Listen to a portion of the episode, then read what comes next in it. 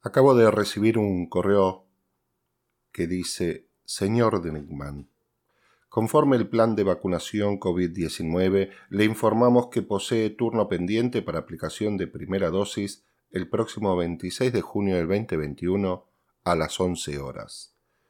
Posta de vacunación en el Centro de Carnívoros y Archienemigos de los Veganos, ubicado en la calle Vacío al Asador tres kilogramos, entre Matambrito de Cerdo Tiernizado y Avenida Molleja, localidad de Cabernet Sauvignon, provincia del Choripán. Saluda atentamente el gobernador.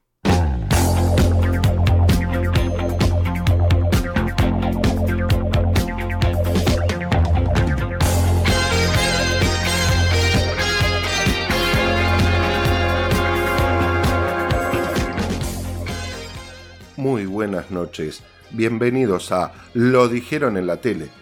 Les habla Drikman y, como todos los viernes, presentamos nuestra visión de, la, de lo sucedido en la semana en materia económica, política y judicial, como así también su tratamiento en los medios de comunicación, esos que informan y se encuentran al servicio de la gente.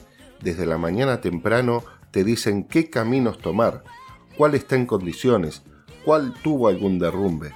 Los que pasan mensajes de un vecino a otro para que se sepan las novedades del pueblo, si llegó la mercadería que se encargó o si el alimento especial para tus animales ya está disponible. También si la sobrina agrandó la familia o si falleció alguno de los más antiguos del pueblo. Ah, no, no, no, pará, pará, pará, pará, me equivoqué de entrada. Vamos con la otra, con la otra entrada. Tirame la música, dale. ¡Vamos! Esas son buenas noticias. ¡Las quiero en el pecho, papá!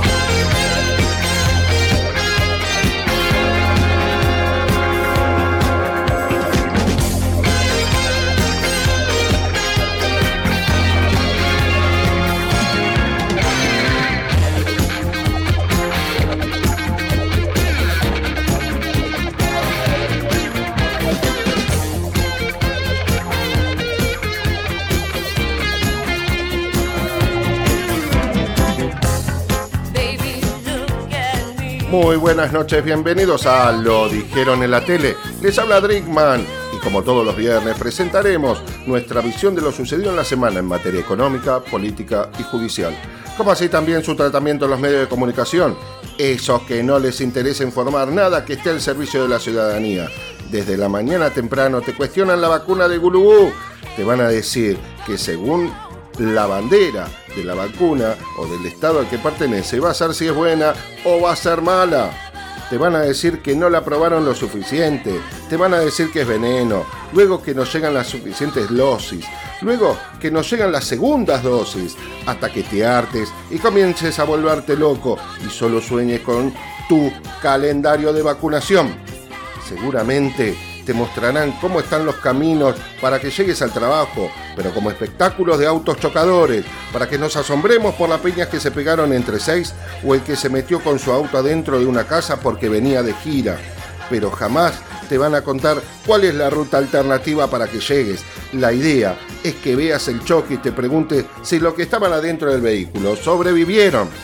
Estos medios hermosos que no ven la hora de contarte las malas noticias del día para que te indignes y mostrarte lo que dicen las tapas de los principales diarios, que siempre son los mismos tres periódicos. Estos medios que te dicen: quédate tranca, que yo pienso por vos. En el episodio de hoy, primera dosis.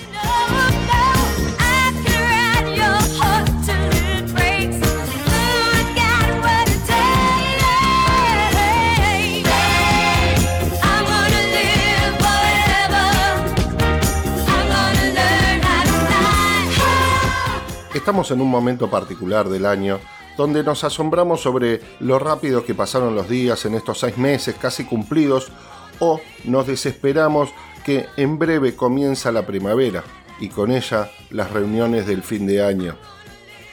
De esta manera vivimos nuestra vida, acelerados. De esta manera hacemos que la vivan nuestros hijos, acelerados. No hay tiempo para detenerse y mucho menos para pensar. Por eso nos quedamos con lo primero que dijeron, con el título que leímos, y no averiguamos más que eso, porque ellos pensarán para nosotros. A partir de ahí no me va a hacer cambiar de parecer, porque los otros son sucios cucas o ladrones peronistas, la cámpora y sus pecheras, ella y su P B I robado, las vacunas que no son vacunas, las vacunas que no llegan y las personas que traen de Rusia, la trata de blanca. Axel dijo un furcio, es un mal gobernador. Horacio cambió baldosas y vendió dos plazas, es presidenciable. Alberto arregló con el Club de París y lo maneja Cristina. Siempre hay algo para decir, poco para argumentar, mucho para pensar por vos. Para no seguir desvariando, vamos a las novedades de la semana y veamos con qué nos encontramos, ya que los temas centrales rondan por vacunas, muertos, candidaturas, carne de exportación, Club de París y Nicaragua.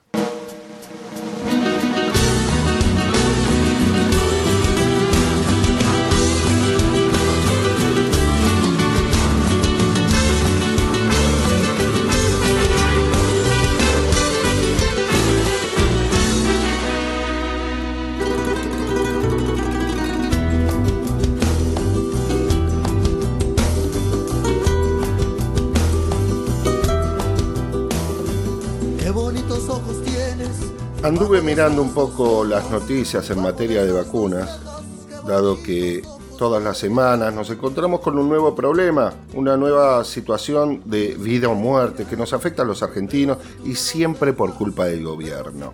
Entonces pasé por el portal de noticias InfoPro, el de color naranja.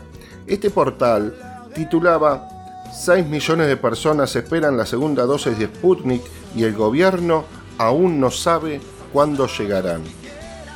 Si mirabas un poco más de cerca la noticia, te encontrabas con que decían que la unidad de datos de ese portal había calculado cuántas personas tienen la vacuna vencida. O sea, ellos necesitaban una unidad de datos para calcular eso y no mirar el, la página de internet del Ministerio de Salud. Era clarísimo cuál iba a ser el camino de esta semana, la vertiente de crítica de los medios para que la oposición luego se haga eco. El caso iba a ser las segundas dosis.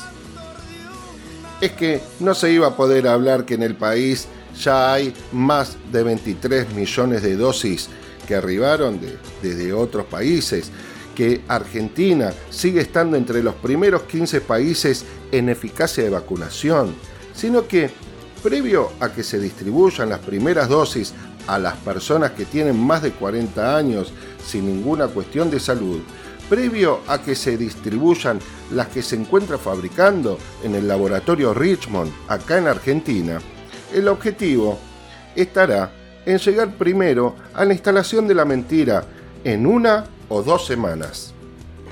¿Para qué? Nos vamos a preguntar. Para lo que digo siempre, para que te quedes con esa frase y luego sea imposible que los hechos posteriores hagan que te des cuenta de cómo fue en realidad. A modo de ejemplo, el otro día, en mi ámbito privado, alguien hizo una mención a la empresa Vicentín.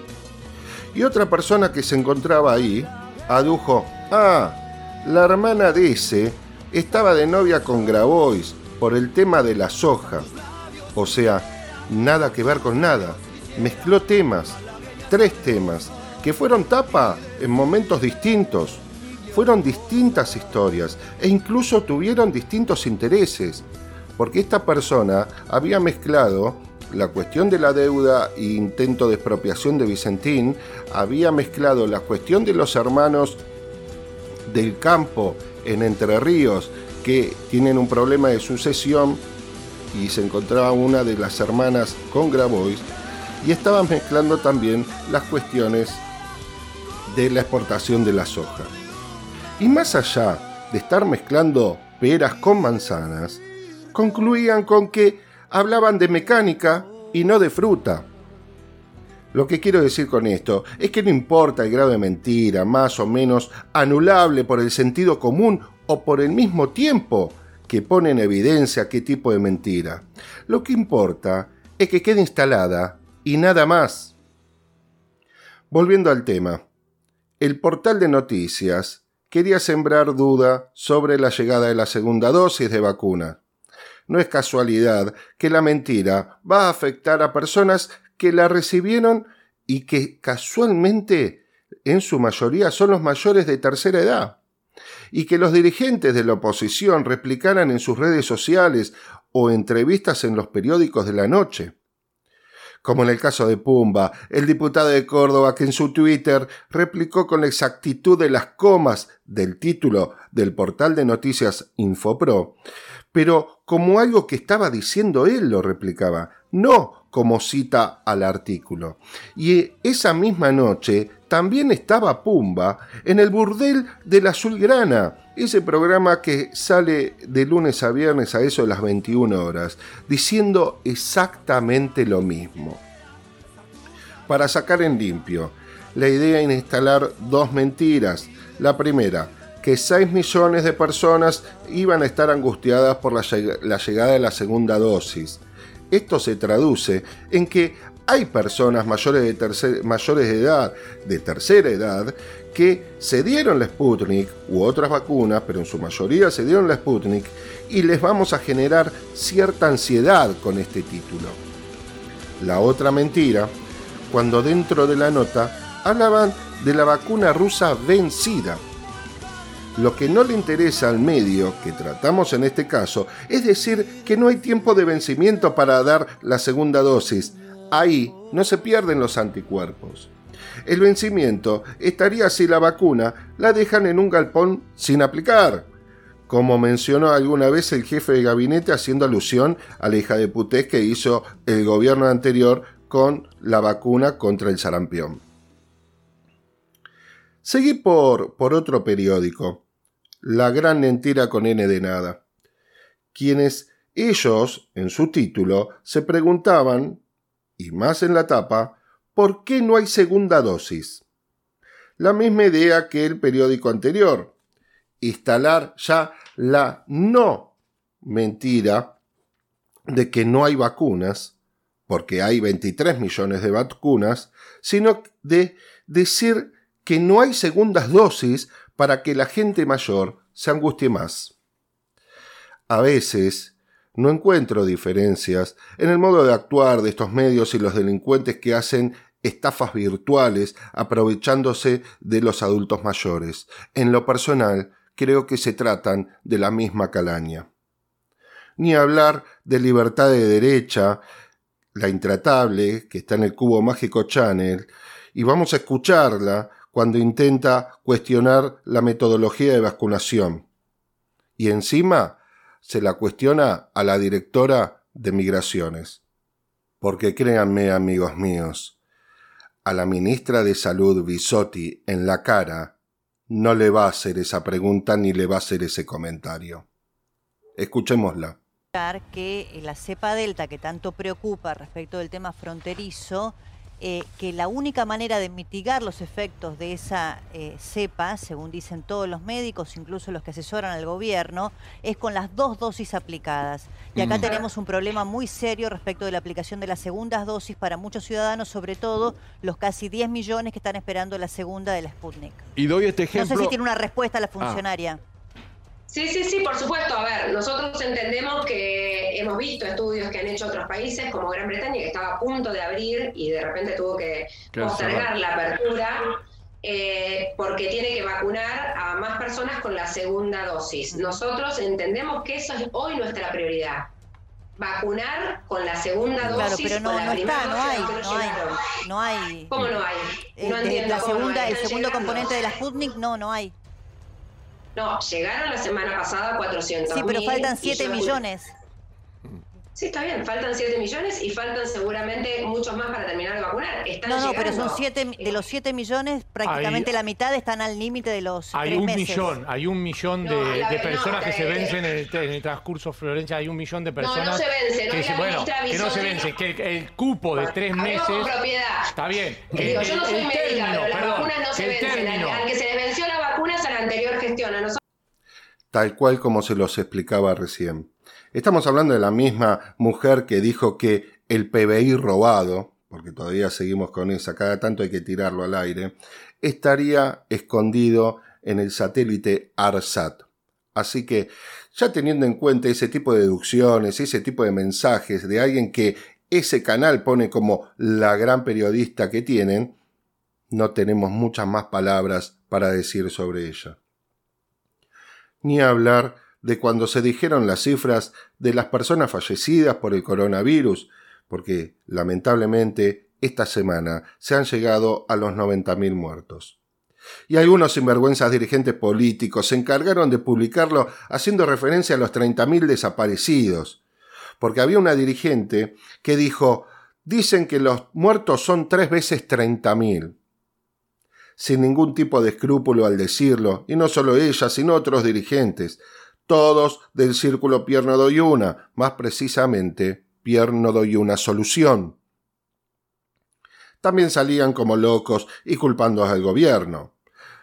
Pero lo que no te decían ni los medios ni ellos mismos, por supuesto, de que quienes hablan a, así sobre los muertos ahora y sobre los planes de vacunación son los mismos que organizaron casi diez marchas en to, en durante todo el año veinte veinte. Son los mismos que te metieron miedo con la vacuna desde fin del año pasado. Son las mismas personas que reclamaron las vacunas luego de meterte miedo. Son las mismas personas que dijeron que las vacunas eran un negociado. Los mismos que ideologizaron las vacunas. Los mismos que decían ¡qué barbaridad! Cuando aparecían en los Médicos por la Verdad quemando barbijos, pero también seguían mostrándolos haciendo propaganda de estos locos. Los mismos fueron los mismos que también tomaban un producto que se compra en ferretería como medicina contra el COVID. Son las mismas personas que patean al muerto. Escuchemos qué dijo hace poco el que no saca ni un punto de votos en su provincia de La Manzana, pero lo llaman en todos los canales de derecha como la gran palabra autorizada. Yo cuando escucho de que van a comprar vacunas cubanas, ¿sabés que tenés que...? ¿Viste? Hay una novela de Soriano que dice, ni el tiro de final te va a salir. Sí, sí, sí, sí. Te tenés que suicidar. Eh, ¿Sabés qué es lo que Cuba? Tuvieron que mandar jeringas a Cuba. Cuba es una pobreza infinita. La Argentina no, no tiene derecho el gobierno a decir que te van a poner una vacuna cubana. Eh... Encima lo, lo dice sin siquiera hacer mención sobre la efectividad de la vacuna Abdala, cuya publicación en revista científica fue del noventa y dos por ciento. Y después se ofenden cuando se lo señala por ideologizar la vacuna y la pandemia. Son gigantes, sí, pero disfrazados de molino de viento. Si vos querés explicaciones, tenés que ir a la fuente. Tenés que ir al que sabe, al infectólogo, a esos que ponen de vez en cuando y que parecen que se están muriendo porque no paran de laburar, o los intensivistas. Preguntales a ellos, o preguntales directamente de esa manera, o de sí, poné esa tapa en el título con la ministra de Salud delante tuyo. ¿Querés explicaciones? Escuchá la verdadera fuente, no quien te envenena el oído. Digamos, en el esquema de vacunación vamos a tener una sola dosis. No, de ninguna manera. Buenas noches a, a los tres, gracias por la invitación. No, gracias a vos. Eh, ahí siempre hay que aclarar, ¿no? Porque siempre una parte de la oración eh, tiene algo de realidad y cuando se completa se termina de aclarar, ¿no es cierto? No es que llegaron siete millones ochocientos setenta y cinco mil dosis todas juntas y los noventa días de intervalo se cumplen todos juntos. Es un... una llegada paulatina de dosis desde el veinticuatro de diciembre hasta ahora. El millón quinientos cuarenta mil dosis que llegaron sirvieron para completar dosis de los esquemas, digamos, de las primeras dosis que llegaron. Es cierto, claramente es cierto, y en eso es muy importante contar todo el contexto, que Argentina está recibiendo vacunas. Hoy es el, la semana récord de vacunas recibidas, cuatro punto tres millones de dosis, y también es cierto que necesitamos los componentes dos para poder completar los esquemas como nos comprometimos. La otra realidad es que no es que no recibimos los componentes dos ni porque Rusia se los guarda ni porque Argentina no los quiere comprar, sino porque hay un tema de producción y de demanda. Eh, y... ella dice tres puntos dentro de este mensaje. Primero habla de que la oración hay que escucharla entera y en contexto con su explicación. Uno dice qué pavada, pero lamentablemente hay veces que hay que decirlo. Después dice, las siete millones de vacunas no vinieron de un día para el otro. Las siete millones de vacunas de Sputnik no llegaron de un día para el otro. Durante noventa días fueron llegando. Y después aclara, esta semana fue récord en recepción de vacunas, porque todas las semanas, a medida que pasa el tiempo, van siendo récord en recepción de vacunas. Sigamos escuchando. Que Rusia no se podía comprometer con el, con el, el componente dos. De ninguna manera. Rusia se comprometió con el componente dos. Se sabía que el componente dos tenía más dificultad en la producción y también lo que se habló en ese mismo momento es que se iba a hacer transferencia de tecnología con otros países, con India, con Sudáfrica, perdón, con Sudáfrica no, con Corea del Sur, y eso no se pudo hacer ni siquiera con el componente uno. Así que de ninguna manera era obvio que no se iba a poder, eh, digamos, contar con facilidad con el componente dos. Sí se sabía que tenía más dificultad en el crecimiento, pero, a ver, todas las plataformas de todas las vacunas tuvieron dificultades en la producción. Así... A ver, me parece que esto más que claro está. Dice, Rusia se comprometió con la segunda dosis al igual que fue con la primera dosis. No hay pregunta después de eso, más claro imposible. La acción que tienen los que ya se dieron esta primera dosis hace más de tres meses, mirá, esa sería como la clave. Lo que dijo Rusia es que va a, por supuesto, eh, favorecer el abastecimiento interno, y eso sucedió desde el día uno con el componente uno. Y eso, exacto, y eso sucedió con China y sucede con India, eso no es algo nuevo. El tema es que lo ponen como si fuera algo que ahora cambia las cosas. Todos los países que producen vacunas tienen la obligación de abastecer primero a su población. La situación es que India eh, eh, ha cerrado la exportación, que China ha cerrado la exportación y ahora la ha abierto, por eso recibimos eh, en esta semana dos millones más de vacunas Sinopharm. Y Rusia ha siempre también, además de abastecer su población, priorizado a Argentina dentro de todos los países que ha, que ha eh, distribuido vacunas. Ahí te hace otra aclaración. Todos los países que producen vacunas tienen la obligación de abastecer primero a su población. Y siempre fue de esta manera, muchachos. India, como ella dice, cerró la exportación, China, este, China también y ahora abrió. También dice Rusia... Además de su población, priorizó a la Argentina por sobre los demás países. La visión de la vacuna, y ahí hay que transmitir tres conceptos importantes. El primero es que el Estado Nacional está comprometido a completar todos los esquemas de vacunación. Cuando se empieza a mezclar un poco el tema de se vencen las vacunas, eh, cuando se aclara que las vacunas una vez aplicadas no es que tienen, eh, no es que, no es que de un día para el otro dejan de tener efecto, ¿sí? Por supuesto que con el tiempo disminuyen los anticuerpos y es hoy, importante. Hoy he visto, perdóname, digo para aclararlo, pero digo, he visto eh, en redes particularmente mucha gente que ha subido, que se hizo el dosaje de anticuerpos después de los tres meses y que prácticamente no tenían. Pero hay digamos, gente eso que se termina mucha, de vacunar y a los catorce días no tiene, digamos, los anticuerpos tienen, miden una parte, digamos, los anticuerpos miden una parte del virus, una parte del antígeno.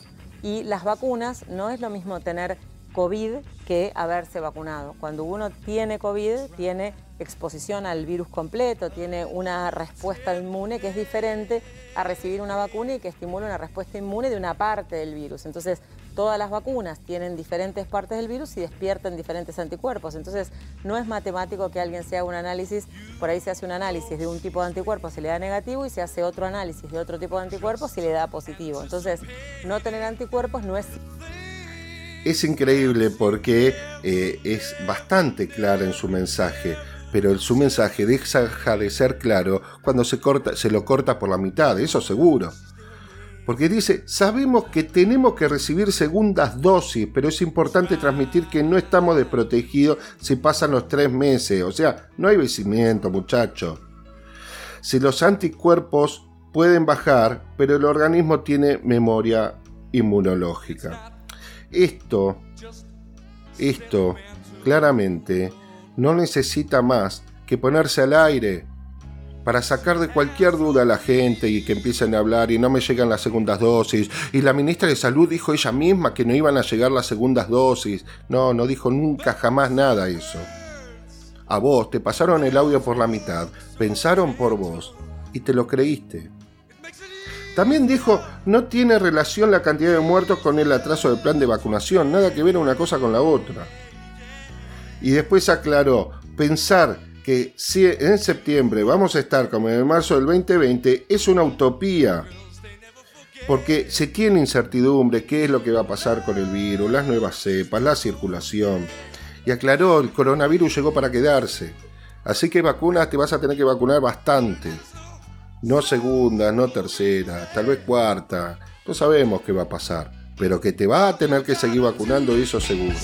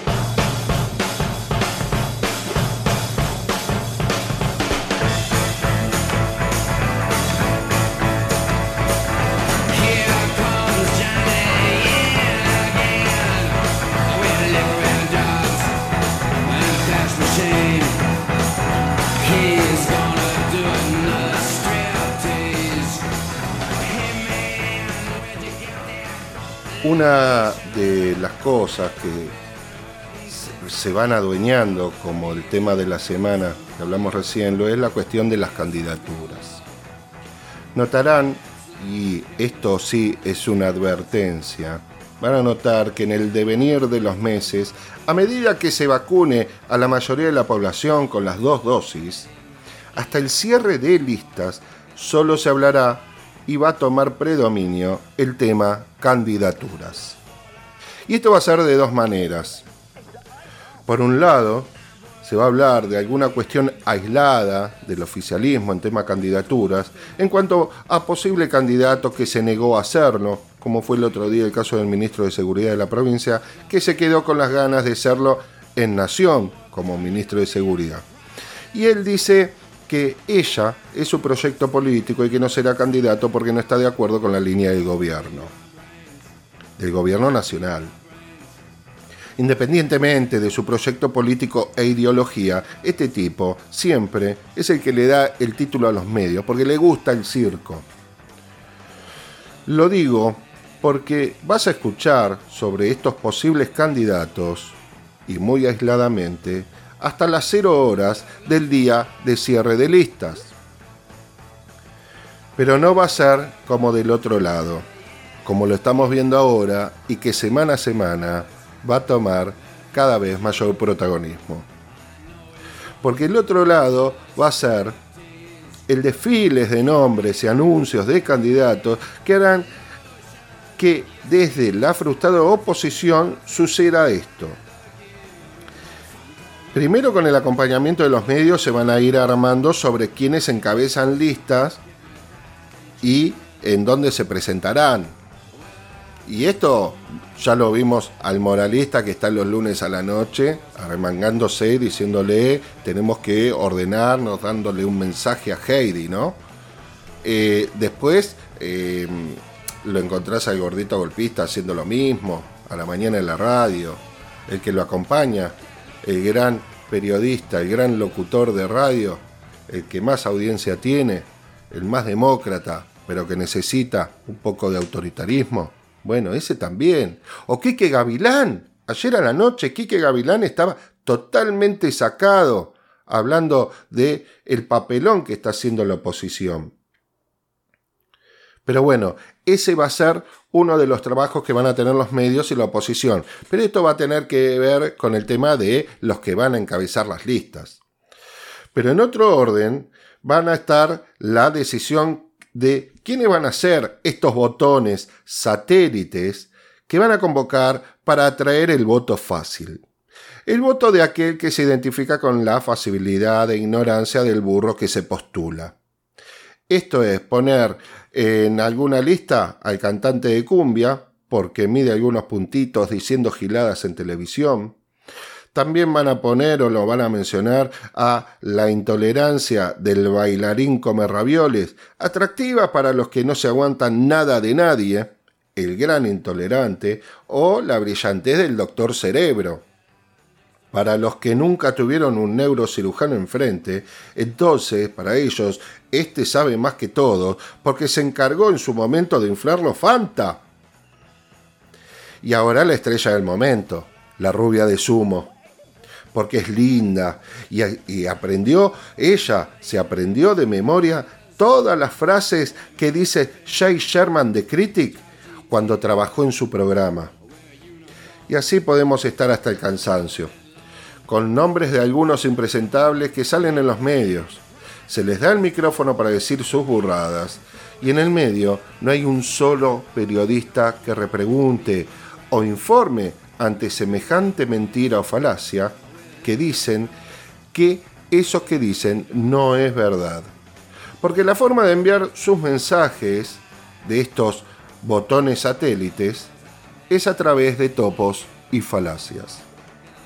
Lo loco de todo es que al decir algún nombre de estos botones satélites por día, lo que se está haciendo es sondearlos en el rating. De acuerdo a vos mires o no mires ese canal o te quedes escuchando esa entrevista o no.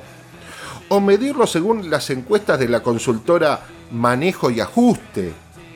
U otra consultora amiga, pero siempre que esté bien bronceada. Con respecto a esta semana, estuvo el anuncio de la estrella, de la rubia de sumo, que dice ser periodista. Ella se presentó en todos los programas del canal donde trabaja, ahí en el Cubo Mágico Channel, para contar que renunciaba a su momento de periodista y se encontraba haciendo un duelo por haber dejado su trabajo de periodista, porque ahora va a ser precandidata a senadora por la provincia de Santa Fe. Y no dejen de escuchar esto, senadora. Este tipo de cosas de creer tener idoneidad para estar sentada en una banca del Senado, escapan cualquier razón y cualquier análisis. Esto va mucho más allá de tener o no tener algún estudio universitario, que por supuesto no lo tiene. Creo que no va por ahí la cuestión. El problema es si tiene o no tiene la idoneidad que se debiera tener para hacer política en general, la aptitud incluso para hacer periodismo. Esta persona se llenaba la boca criticando el periodismo militante o lo que yo llamo libertad de propaganda, y a la legua se ve que ni siquiera leyó el reglamento de la Cámara, del reglamento de la Cámara a donde quiere llegar. Ni hablar de si llega a encabezar lista, porque ahí sí, es de locura total. Incluso, con respecto a la idoneidad, les voy a poner una prueba, donde hay una pregunta, una respuesta y un comentario a esa respuesta. Escuchemos cuál es su forma de hacer periodismo o política que tiene ahora. A modo de ejemplo, ella va a repetir como loro que se robaron un P B I, sin la más mínima conciencia de la barbaridad que replica, y luego emite un mensaje para representar a los jóvenes que se van del país, y lo hace desde una experiencia personal de tengo un montón de conocidos, hay un montón de personas, y ponele que son siete, cinco, no más que eso, como mucho. Escuchemos qué dijo. Sí. Carolina, está bueno el sí, discurso Rosario. Este de no, de no agrietarse o salir de la grieta. Ahora, te escucho frases como, vamos a un lugar similar a Venezuela, eh, se están yendo del país los jóvenes, se robaron un P B I, cosa que es falso. ¿No te parece que no ayuda a esto y que, que son todas generalidades que no son ciertas y que quizás es otro el discurso? ¿Cuál es la parte que no es cierta? Se robaron un P B I. Ah, en ese... Sí. Ok. La, cuál, no, es, a ver, no, está, no es comprobable, eso decís, todavía no está comprobado. No, no, ¿no? Es, bueno, ok. ¿Cuál otra es la que crees que no estás...? No, no esto, este discurso que no de se están yendo a Venezuela... No, no, no, pero mm. quiero, quiero ir punto por punto para no dejar de contestarte nada. Los jóvenes se están yendo. Y te puedo nombrar un montón de amigos míos. Y te puedo, y te puedo además decir la experiencia de un montón de papás que te cuentan que le están recomendando a sus hijos irse. Porque no, no ven, porque justamente te roban las ganas. Te roban las ganas de tener esperanza en este país. Entonces, sí son un montón los jóvenes que se están yendo del país. Y eso me parece que es una realidad innegable. Y si no lo vemos, estamos mirando para otro lado directamente. Si yo te digo que...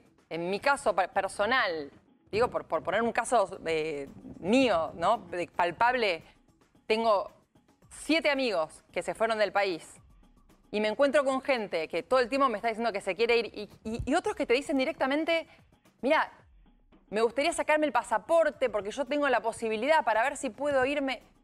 Entonces sí se está yendo mucha gente del, del país eh, y es palpable.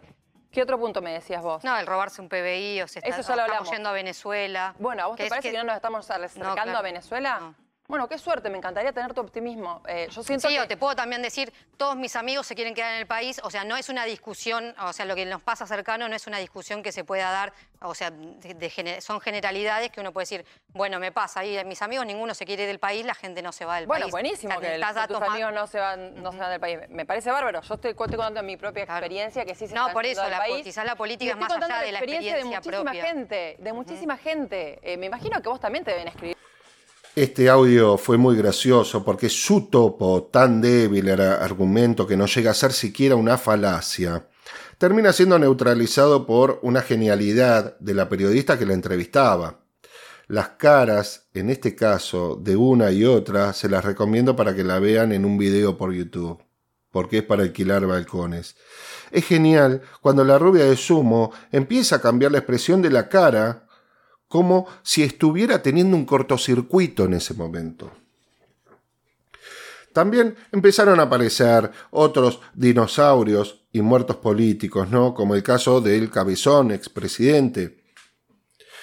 Pero otro que apareció y que se lo infló en los medios para que sea el gran presidente en el año dos mil quince y no llegó a tener ni cinco puntos en la intermedia del dos mil diecisiete...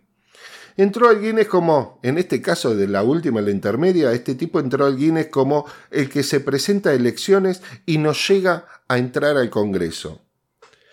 Pero bueno, este es el caso del señor de Chivilcoy, el gemelo malvado de Gustavo Gravia, que se quedó a mitad camino y ahora el diario La Corneta y La Consultora, que siempre está Manejo y Ajuste, dicen que está despegando en las encuestas. Un tipo que nunca tiene una entrevista, un tipo que nunca propone una solución, un tipo que no hace política, que la única vez que hizo política fue con caja, con caja que se le daba. Pero ahora nunca lo vas a escuchar.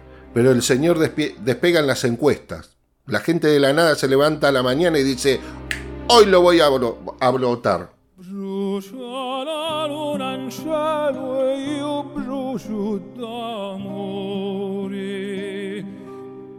Acoja si consuma como lume cori l'anima che anci addolorata non si dà pace chi sta na mala nottata. Otras de las anécdotas que salió a la luz en la semana fue el caso del spot filmado a mediados del mes de mayo por cuatro dirigentes de la oposición. Por un lado estaba el actor, cada vez más cercano a su personaje en Esperando la Carroza, estaba la presidenta del Partido Amarillo, estaba el intelectual del partido, odiador serial de peronistas, y estaba el Wolverine devaluado. Estos cuatro fantásticos fueron convocados a las apuradas por un ser superior, el dueño de la Azulgrana, para grabar un spot de urgencia en su quinta de Mercedes. Escuchen, en su quinta de Mercedes. Ahí la cronología de los hechos fue de la siguiente manera, conforme lo informó en su momento el abogado y diputado Tailade.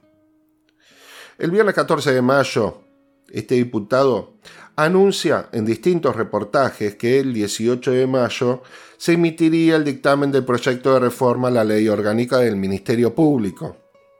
Esa misma que hace unas semanas criticamos en este espacio y que tan similar es a la que presentó Cambiemos en diciembre del dos mil diecisiete.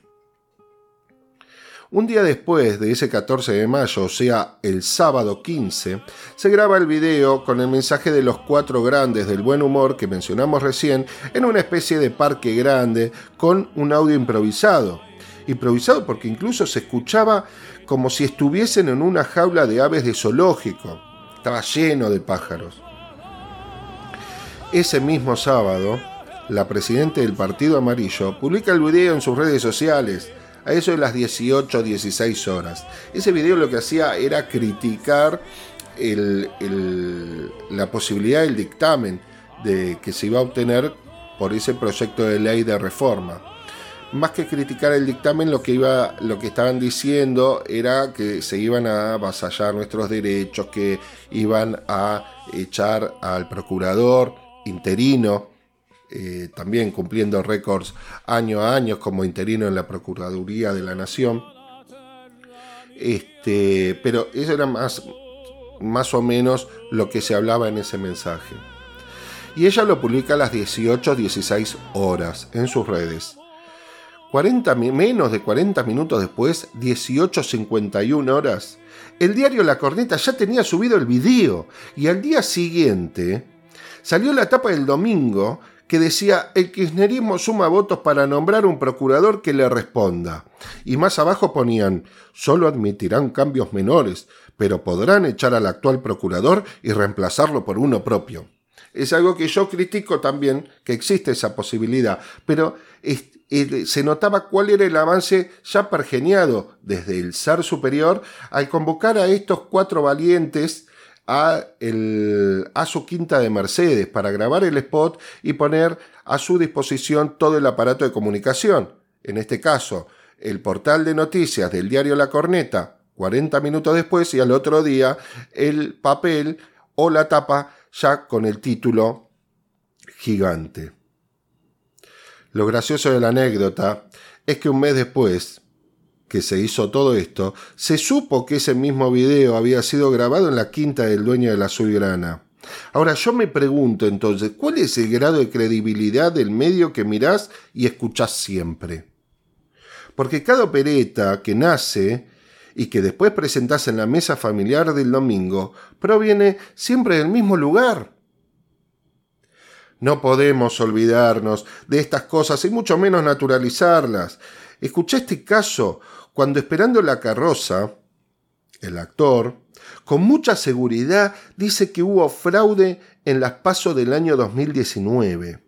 Entonces, ahí el entrevistador, al razonar su premisa que había dicho, antes de repreguntarle, le hace un razonamiento y le dice: Luego de las PASOs, en la siguiente elección votaron dos millones de personas más y el porcentaje se reflejó en los votos.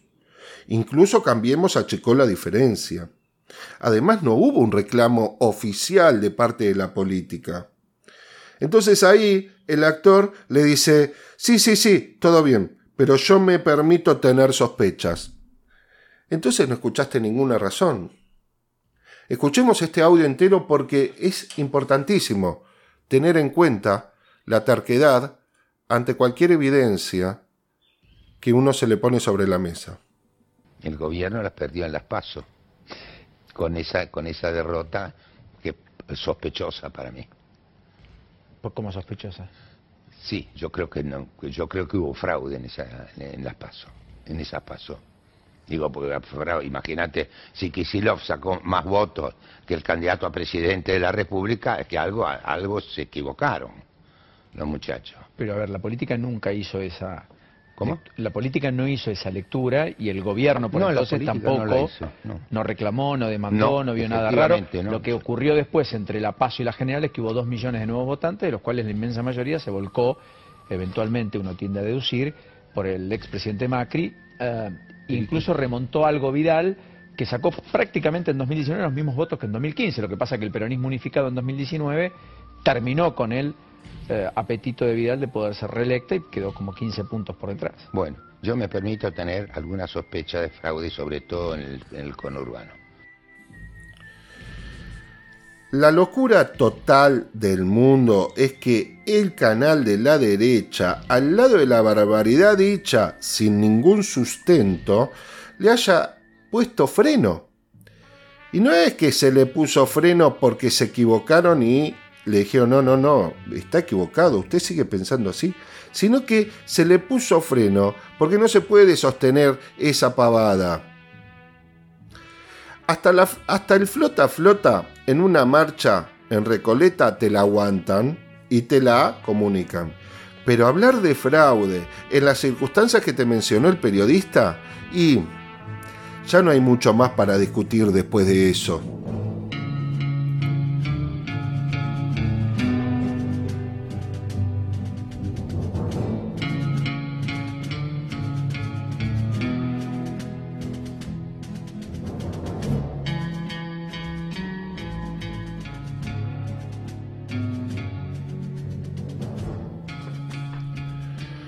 Otras cuestiones de menor difusión, pero no menos importantes, estuvieron dadas por la cuestión de la carne, que sigue revelando cuestiones que venimos viendo sutilmente en cada episodio. No por nada tratamos en su momento cómo reaccionaron los medios y la derecha en el golpe de Irigoyen, haciendo historia. Cómo abuchearon a Raúl Alfonsín en la rural, también haciendo historia. El conflicto con el campo del año dos mil ocho. Cómo se pusieron locos con el tema Vicentín y ahí vimos sus negociados. Cómo se nos fugan capitales con las commodities a través de las hidrovías. Ahí, con todo eso que les acabo de mencionar y el tratamiento que se hizo en su momento con cada cosa, pudimos ver lo siguiente. Y podemos ver lo que vemos ahora. Que la carne interdicta, en el caso de la prohibición de exportación de carne, no fue reclamada por ningún exportador. Carne que fue interdicta por el Estado Nacional. ¿Saben por qué? Porque no tienen documentación que los avale.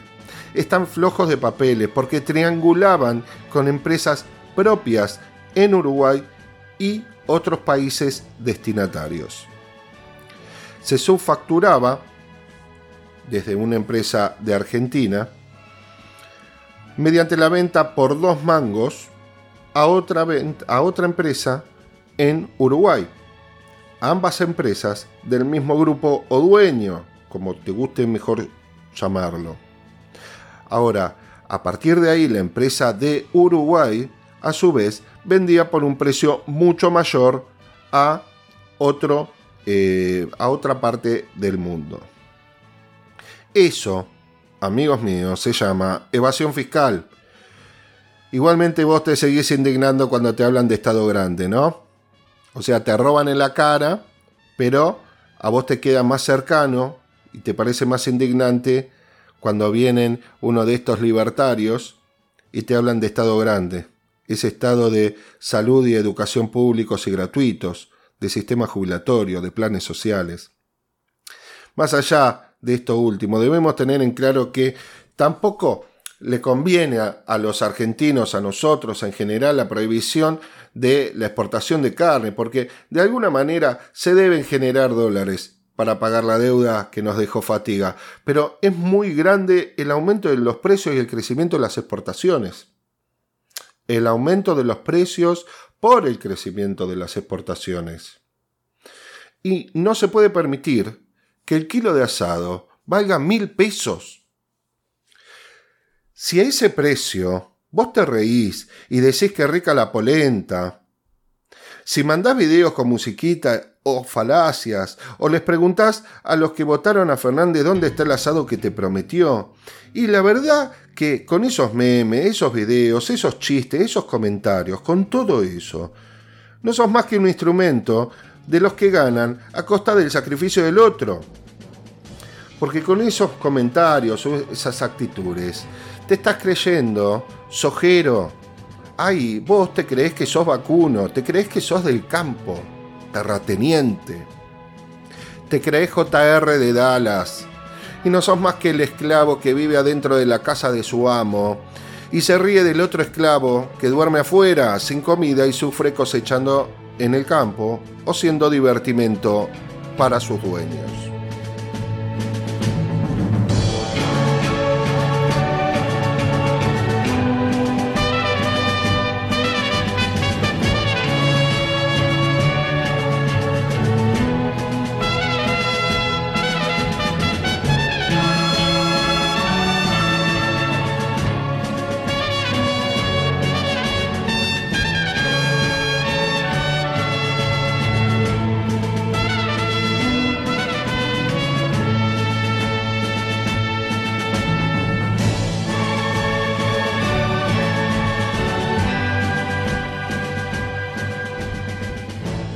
En otro orden de ideas, esta semana se acordó con el Club de París el pago de cuatrocientos treinta millones de dólares en cuotas durante ocho meses.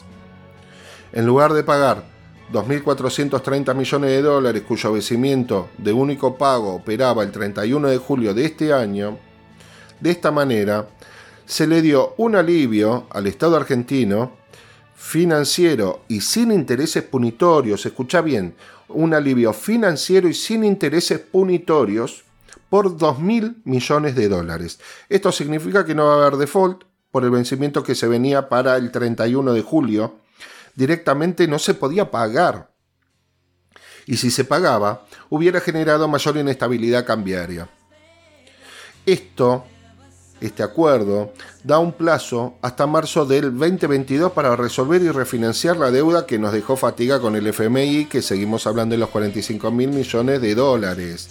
Deuda que siempre vale la pena recordar y aclarar que es ilegal.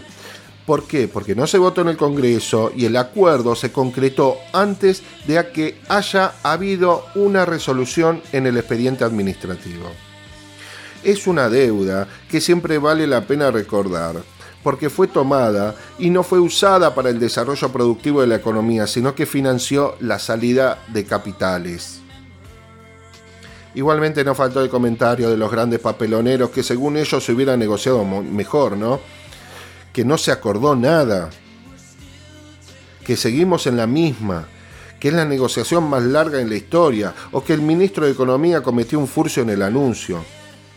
Pero lo que no te van a decir jamás es dónde están esos cuarenta y cinco mil millones de dólares.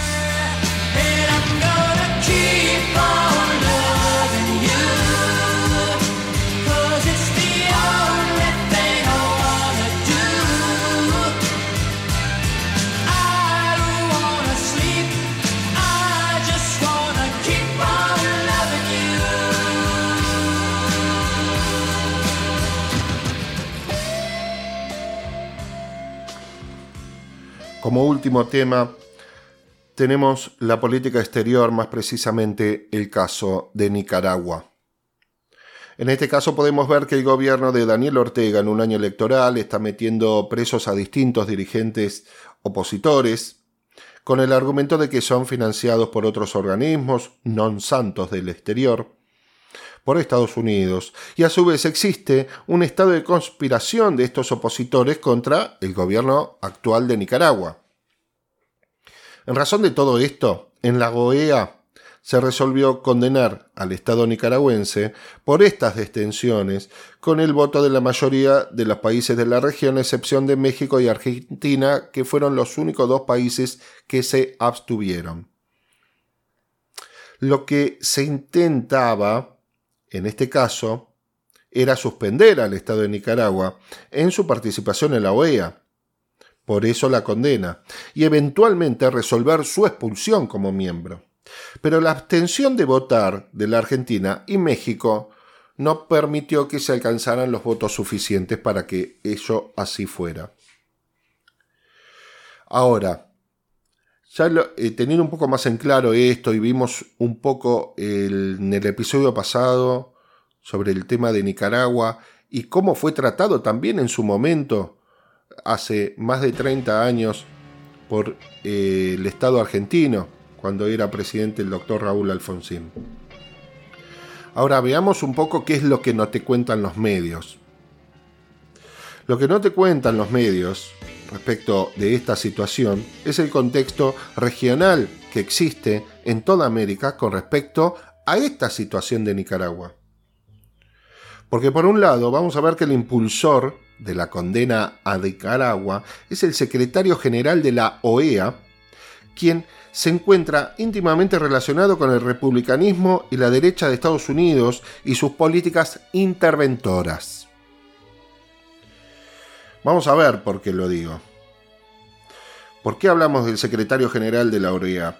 Porque es el mismo que en noviembre del año dos mil diecinueve, respecto de las elecciones de Bolivia por la reforma de su constitución para la posibilidad de una reelección de Evo Morales, dijo que había habido fraude y un autogolpe por parte de Evo Morales.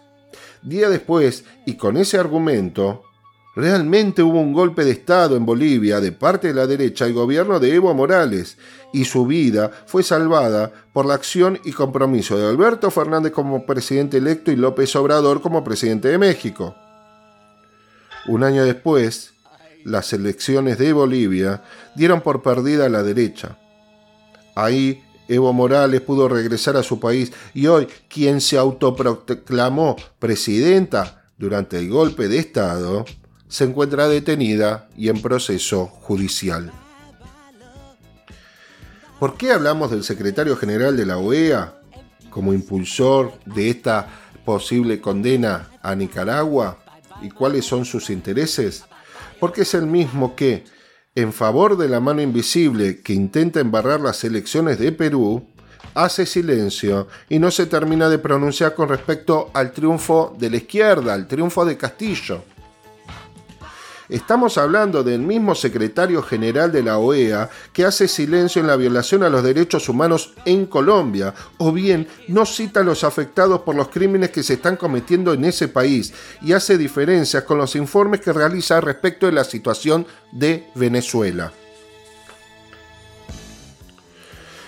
Lo que se intenta decir que no es importante para los medios de comunicación mostrar el contexto regional, el contexto del continente americano donde ocurren estas cosas. No es casualidad del silencio de lo que pasa en Perú y en, Calambi, en Colombia.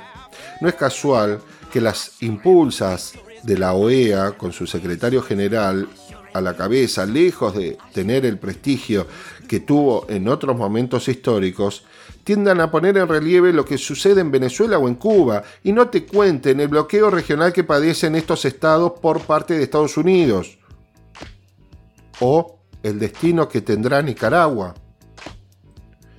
El Estado argentino y el Estado mexicano se abstuvieron de votar en la O E A, pero no por eso hacen oídos sordos. Tampoco se dio marcha De, a marcha atrás, ¿no? Como decían o titulaban algunos medios esta semana, en el caso de La Corneta y La Gran Mentira, sino que se convocó a los embajadores, luego de abstenerse a votar, se convocó a los embajadores de ambos países para que den informes sobre el estado actual de las cosas y para que el gobierno de nicaragüense vea que hay un compromiso de parte de estos dos estados, siempre de la mano del diálogo, del principio de no intervención y del fortalecimiento de los estados democráticos americanos sin injerencias ideológicas extremas, cuyos intereses sobrevuelan el poder del país del norte. I'm through with love, oh yeah, I'm through with counting the stars above. Oh, get the stars, and here's the reason that he's so free. Here's a loving baby. She's through with me.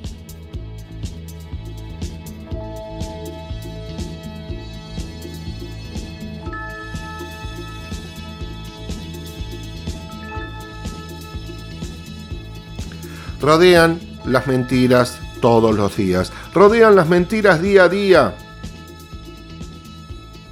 Recordá cuando dijeron: tenemos el récord de cuarentena en el mundo.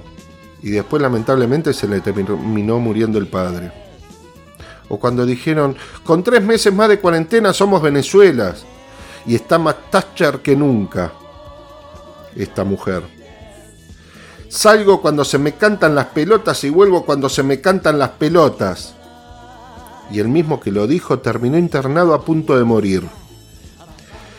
Queremos libertad, desobediencia civil. ¿Se acuerda del señor Mayo francés y su polera bordó? Argentina de pie contra el gobierno. ¡Viva la patria! Eran diez en la nueve de julio, diez más en el pueblo de Vicentín y llegaban a mil entre la oligarquía de todas las demás ciudades. En dos mil diecinueve hubo fraude.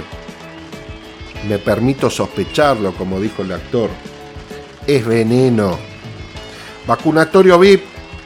Y los V I P terminaron siendo setenta personas. Esperaban ver listas de a cientos de miles. Me la ofrecieron por debajo de la mesa. Y después te terminó desmintiendo tu propio editor. Yo escucho y veo a todos los periodistas, pero nunca cambiás de canal y siempre tenés el mismo dial de radio. Hubo pedido de retorno con Pfizer. No quiero ser Argenzuela. Y el auto importado que tenía ese cartel debía dos años de patente. ¡Que vuelva la presencialidad! ¡Abracemos las escuelas!, gritaban algunas madres. No me voy a vacunar hasta que el último de los argentinos se haya vacunado. Tengo miedo de la vacuna que se da en Argentina. Desconfío de sus componentes. Pero ya que me voy a Estados Unidos, aprovecho y me vacuno.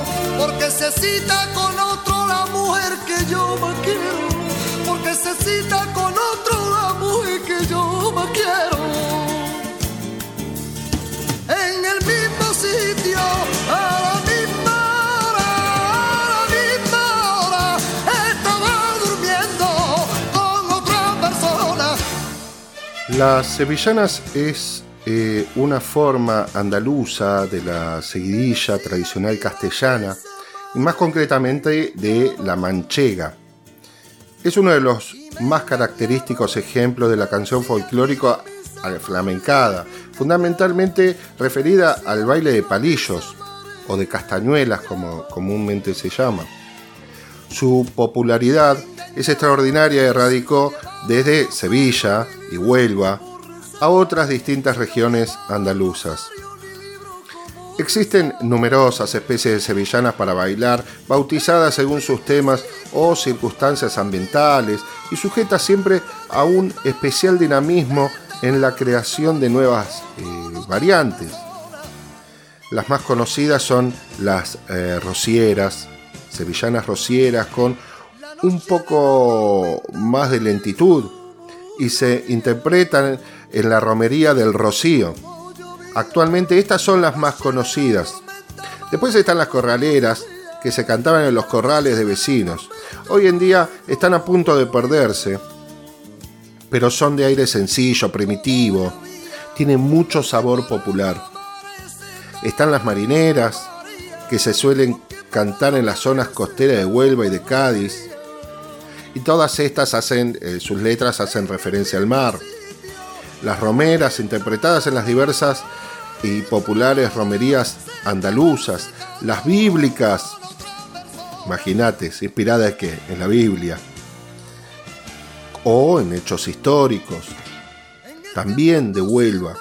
Las sevillanas boleras, antiguamente sevillanas dobles, por tener más dificultad en el tema de los pasos de baile. Y bueno, las sevillanas suelen acompañar principalmente por Eh, por la guitarra y las palmas todo ese baile del, del hermoso del flamenco, aunque las denominadas las rocieras llevan el acompañamiento de este, eh, del pito, de la flauta, del tamborín. También admite las castañuelas, y actualmente algunas llevan acompañamiento musical, solamente eso. Ahora, lo más lindo del baile, como les decía, de las sevillanas consta de las tandas, en las cuales se hace en pareja y en cuatro tandas, en cuatro estrofas. Sin embargo, este, las sevillanas boleras, más que nada, eh, tenían ocho partes en lugar de cuatro, que reproducían el, el acercamiento del hombre a la mujer para enamorarla, describiendo las, las distintas etapas de las parejas. Pero lo que tiene es eso, de que en cualquier festividad uno se encuentra con la mujer y ya con la mirada la llevó a bailar unas lindas sevillanas, y sin importar si es la primera, la segunda, la tercera o la cuarta copla, les aseguro que al finalizar ese baile ya tiene la mitad del trabajo hecho, tanto la mujer al bailarla y al seducir con su baile, como también el, el hombre al rodear y bailar y cuidar a la mujer durante estas sevillanas hermosas.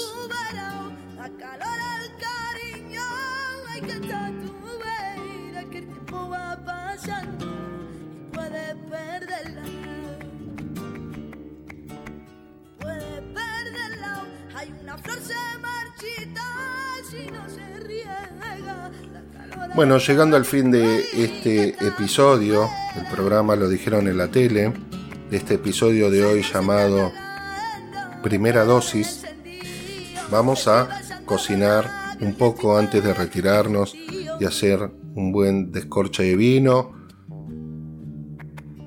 ponerlo y dejarlo airear en el decantador y tomarlo ahí en el medio de la noche con este frío y un buen cigarrillo. Pero antes que nada vamos a cocinar pretzaleg, uno de los panes más ricos, ¿no?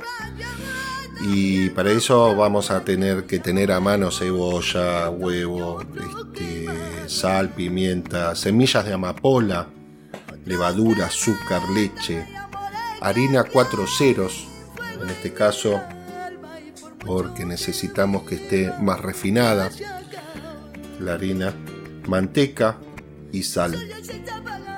Entonces, eh, como primera medida vamos a hacer la masa dentro del volcán con la harina. No vamos a usar mucho, porque en realidad no, no es que se hace grandes cantidades de este pan. Así que vamos a usar eh, cuatrocientos gramos de harina cuatro cero. A eso le, vas a, le vamos a agregar cincuenta gramos de manteca, doscientos cincuenta centímetros cúbicos de, de leche, una cucharada de azúcar, diez gramos de sal, diez gramos de, de levadura, no mucho más que eso. Entonces, dentro de ese volcán vamos a ir integrando todos estos ingredientes y los vamos amasando. No se asusten, no se desesperen por el... Eh, por sentir la masa muy chirla y que no, no, quede, no quede suave a la mano, sino que ustedes sigan amasando, y a medida que sigamos amasando sin desesperarnos y sin agregarle harina, en este caso traten de aguantar, vamos a lograr un bollo de masa casi perfecto. Entonces, este, luego de lograr ese, ese bollo, Eh, lo vamos a dejar descansar una hora. Luego de su descanso va a plan- se lo vamos a aplanar, lo vamos a desgasificar con el palo de amasar y vamos a armar eh, las, eh, los pretzels, las formas, ¿no? Las tortitas, y que van a ser redondas. Y esa redondela la vamos a apretar eh, con el puño, con la mano abierta, hacia la mesada. Las vamos a pintar con huevo. Se le va a poner un cebolla en el, en el centro. Cebolla previamente eh, acaramelizada. Cocinada un poco. Eh, y luego las semillas eh, de amapola. Ahí las vamos a rociar. Y tan simple como eso, se meten una placa enmantecada, una al lado de la otra, y al horno a ciento ochenta grados por quince minutos. No más que eso. Si tenés un horno de barro, como siempre te digo, mejor aún, porque aparte dentro de todo ese proceso es el prendido del horno, con la leña, la paciencia. Que esa paciencia se nos va a ir después en esos quince a veinte minutos de cocción.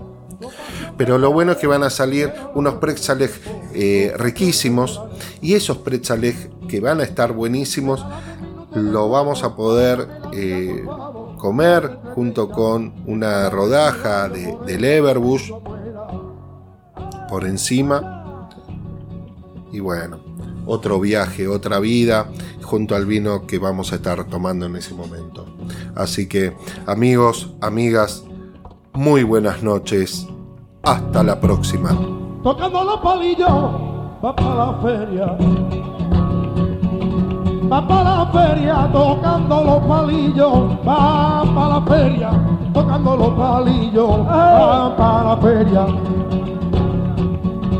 Va para la feria, cuatro hermosas mujeres, cuatro bellezas, cuatro hermosas mujeres, cuatro bellezas.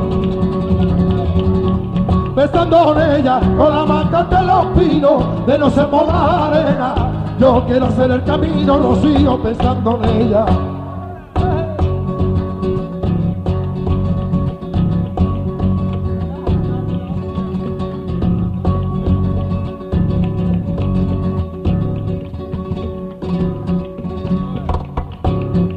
Presumidilla coqueta, tú eres como el vendaval, tú eres como el vendaval. Presumidilla coqueta, tú eres como el vendaval. Presumidilla coqueta, tú eres como el vendaval.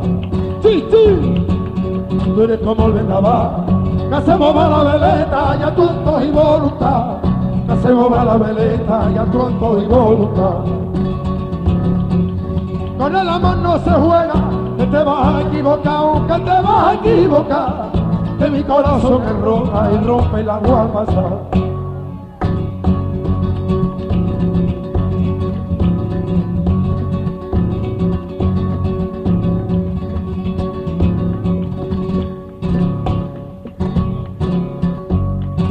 grito de los gitanos, y al que le dice Manuel, y al que le dice Manuel, y al grito de los gitanos, y al que le dice Manuel, al grito de los gitanos, al que le dice Manuel, ¡esto! Y al que le dice Manuel, pa' una lotera gitana, con su triste soleá, pa' una lotera gitana, con su triste soleá. La suerte tengo en las manos, que me la quieren quitar, la mía está en un gitano, ay gitano, que va a ser mi enfermedad. ¡Ey, ese compa!